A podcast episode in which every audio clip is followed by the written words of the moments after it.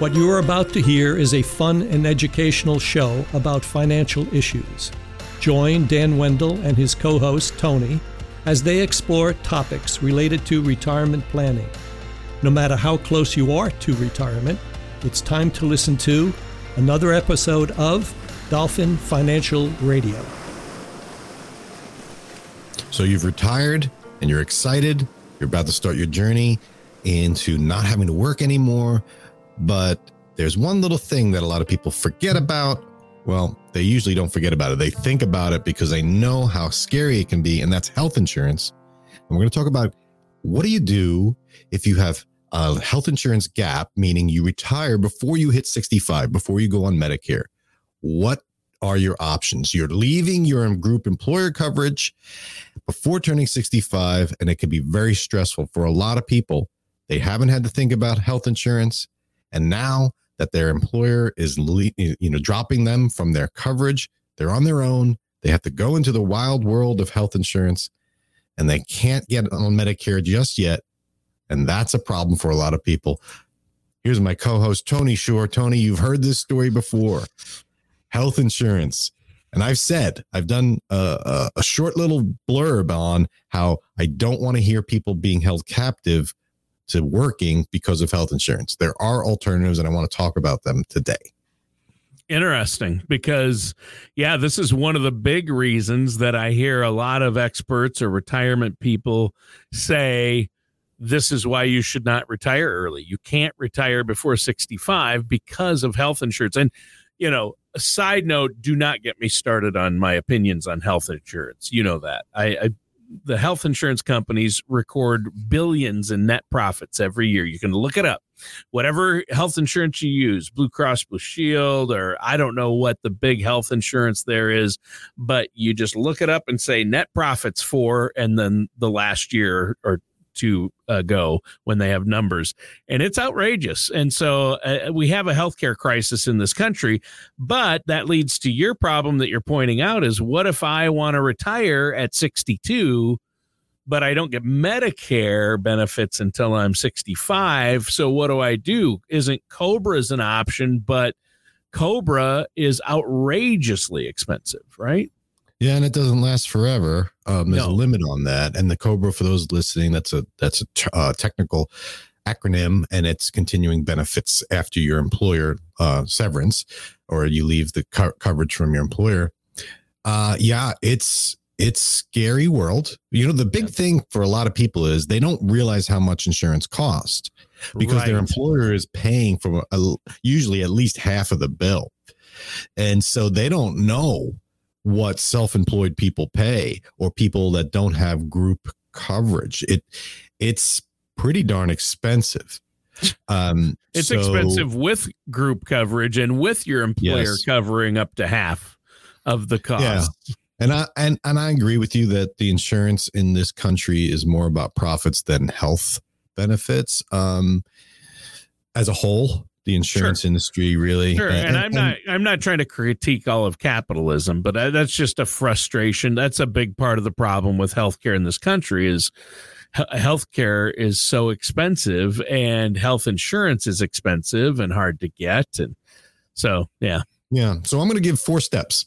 So if you're in this situation where you're like, I'm, I'm retiring or I can't retire because my, my wife's younger than I am. And if I leave my employer, then she's going to be, I can go on Medicare, but she couldn't. So what are we going to do for right. her? You know, right. that, or, you know, that's the issue. So the first, yeah, my step, neighbor worked till 71 because his wife was that much younger, the exact scenario. And I've mentioned that before. My neighbor and yeah. good friend, Tom.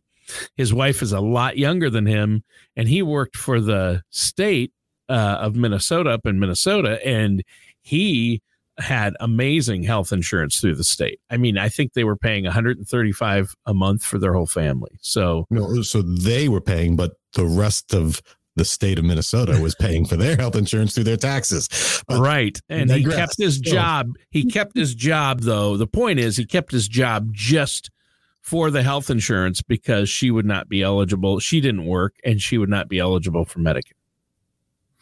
and that's it. So 65 is the is the normal cutoff. Unless you're disabled, you're not going to get Medicare until 65, and Right. not everyone wants to wait till 65 to stop working. Ma- Mainly because they're just tired and they want to enjoy life while they're young and healthy. Yeah. Uh, or they might be getting unhealthy and they're like, I don't know if I'm gonna if I could do this anymore, so I got to leave. At the same time that they're unhealthy, they're they're needing health insurance, and it's it's a really uh, difficult situation. So step one is first you got to know what your employee plan options are. You might be able to continue coverage. Some government employees can continue coverage for themselves and or their Yes. spouse or their family. Um, some can't. You need to know that. You need to know if you can continue for 18 months through Cobra. You need to know what the cost is. And this is where it gets real because you can't you can't just look at your pay stub and say, "Oh, here's what I pay." You have to then ask, "If I leave employment, what will it cost me?" Because that's a different story. A lot of times Yeah. companies will not continue to subsidize your health insurance. So, what do you do? You need to know exactly what your employer plan options are dollar wise so that you can then use that to compare your alternatives. Because if you if you start looking at alternatives and you say oh my god that's just terrible. It's so much more than what i'm paying now.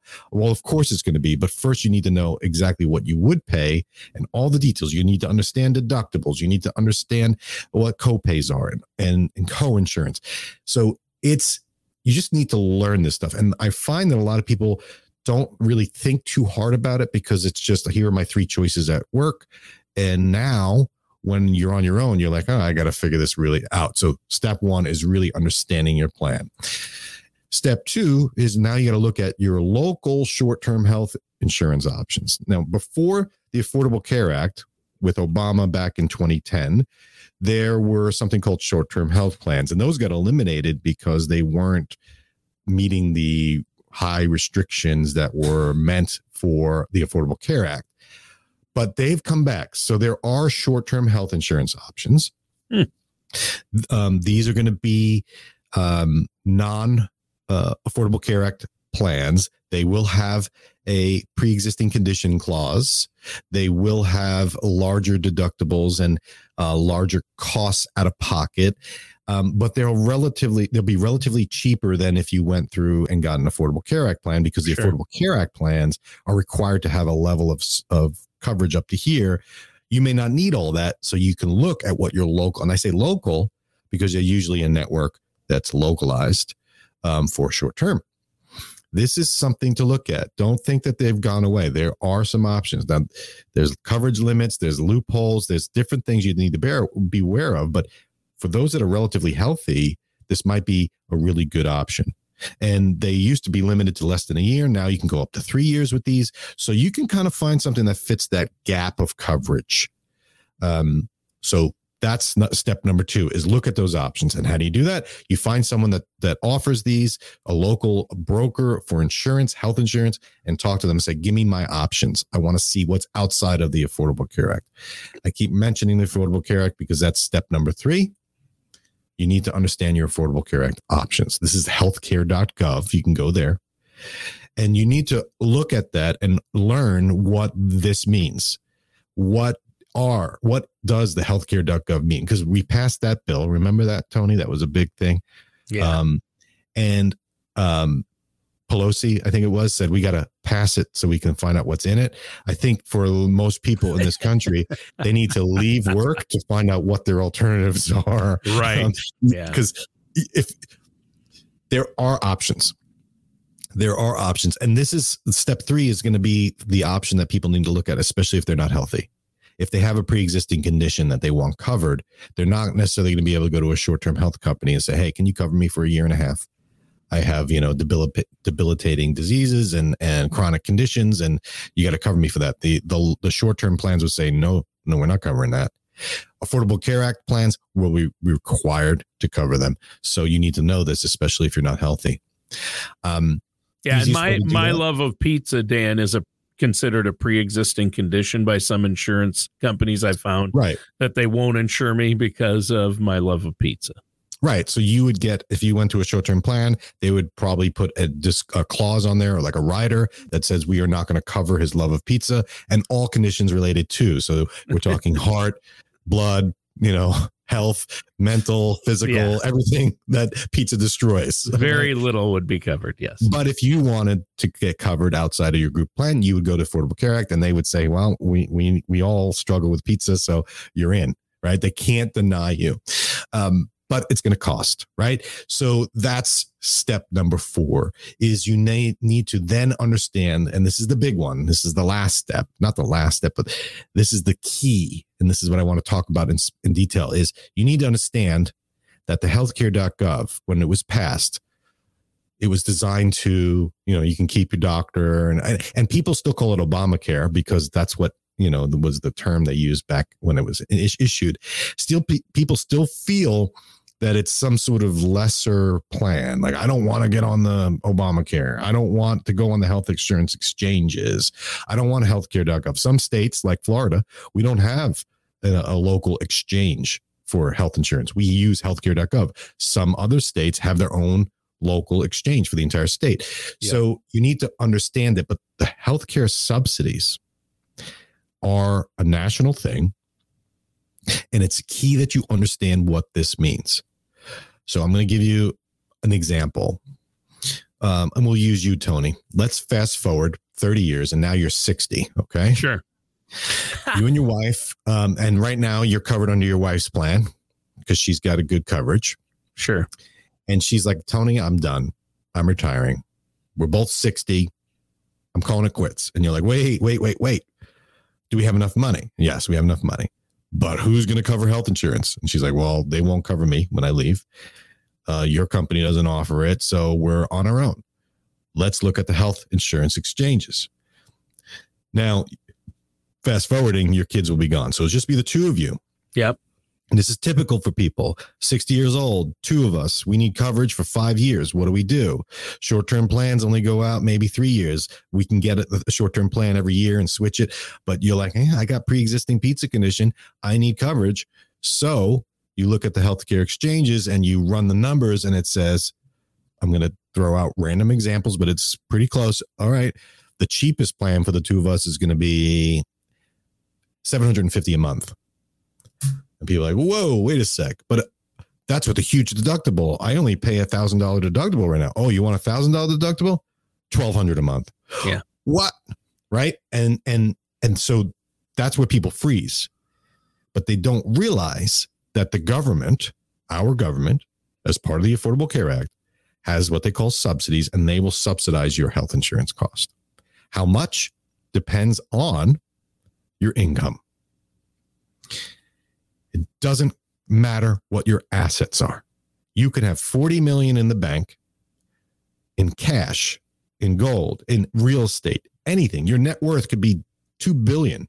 You could still get a subsidy because all they're looking at is what your income is. And this yeah. is key for people that are in between Medicare and retirement. And that's probably usually, they're looking at adjusted gross, right? Or no? Right. They're yeah. looking at your gross income. Um, so people that just retire, typically their income goes down, right? Because they're retired. Right. And so when they're looking at, all right, when do I turn on Social Security? When do I start pulling from my IRA? An IRA distribution would be considered income according to the Affordable Care Act. And so there's a game. You want to show certain levels of income. And so the more income you show, the lower your subsidy will be. But if you show, say, 40,000 of income, you might get your entire health insurance covered. I think wow. for a married couple, you got to know what these levels are. That's the step. You need to know these subsidies. They have what they call brackets. So if your income is above this much, we'll cover this much. And the higher your income goes, the less the government will subsidize your health insurance cost. When it first came out, I learned these formulas and they've changed over the years but it would become to a point where tony i know you need 60000 to live but if we just showed you $59000 of income your subsidy would increase by $400 a month Think of that. That's an extra Ah. four grand, and you're only reducing your income by one thousand bucks. So the, it's it's a tricky game, but it's, It's all about the math, as you always point out. It really is. You have to figure it out. Well, people think, and this is what the lesson is. People think that I can't get a subsidy because I've been working my whole life and I, I have too much money in the bank. My IRA is almost a million dollars. I can't get health insurance subsidy. You can. It's based on what you're showing for income.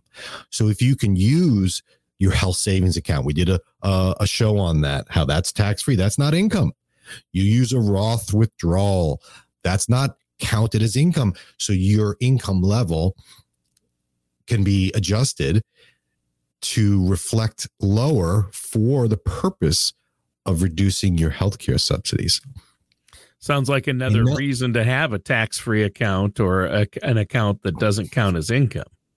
or have some cash ready to go to bridge that gap and to delay social security even though hell this is great i want to turn on social security delaying it you can offset the you could reduce your subsidy because as soon as you turn on social security the government said oh there's your income that raises your income that reduces your subsidy it's it's kind of a game but it's a it's it's a financial planning income planning strategy most financial advisors tony won't touch health insurance with a 10 foot pole Right. right? They just don't.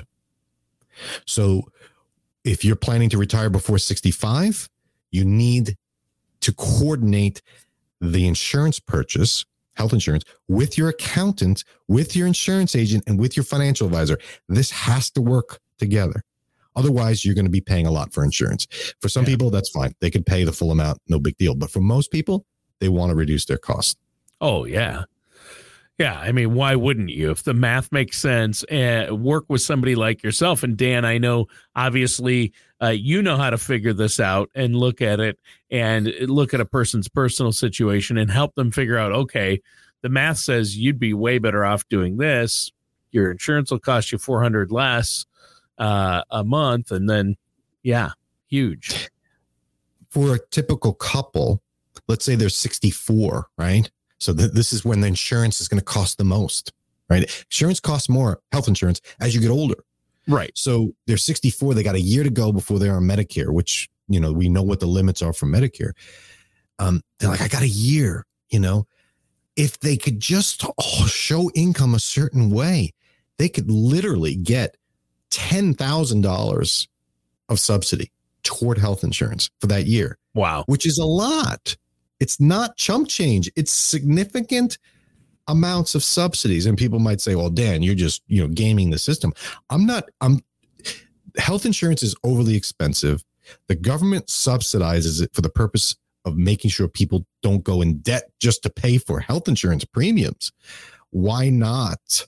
Why not use the formulas to your benefit? Because you know you're to be it's to cramp your lifestyle especially if you if you got a couple more years before 65 you're to be shifting money around you're to feel uncomfortable potentially but financially it makes a lot of sense but it can't Yeah. you can't just you can't just first of all just say oh i can't go on exchange because uh, You can't just roll over and, Right. yeah. right which is what a lot of people do Yep. so conclusion tony the gap between retirement and medicare is you know it could be tight for some it could be bigger for others and it's tricky. It's tricky when it comes to health insurance. So you need to know these complex tax rules. You need to know how the subsidies work. You need to truly begin to analyze your health insurance options because it could be thousands of dollars difference. Um and you know then th- there there might be those that say oh i'm just going to go without that's that's the worst. I should put that as step number before step zero is get make agree that you're not going to have a gap in coverage.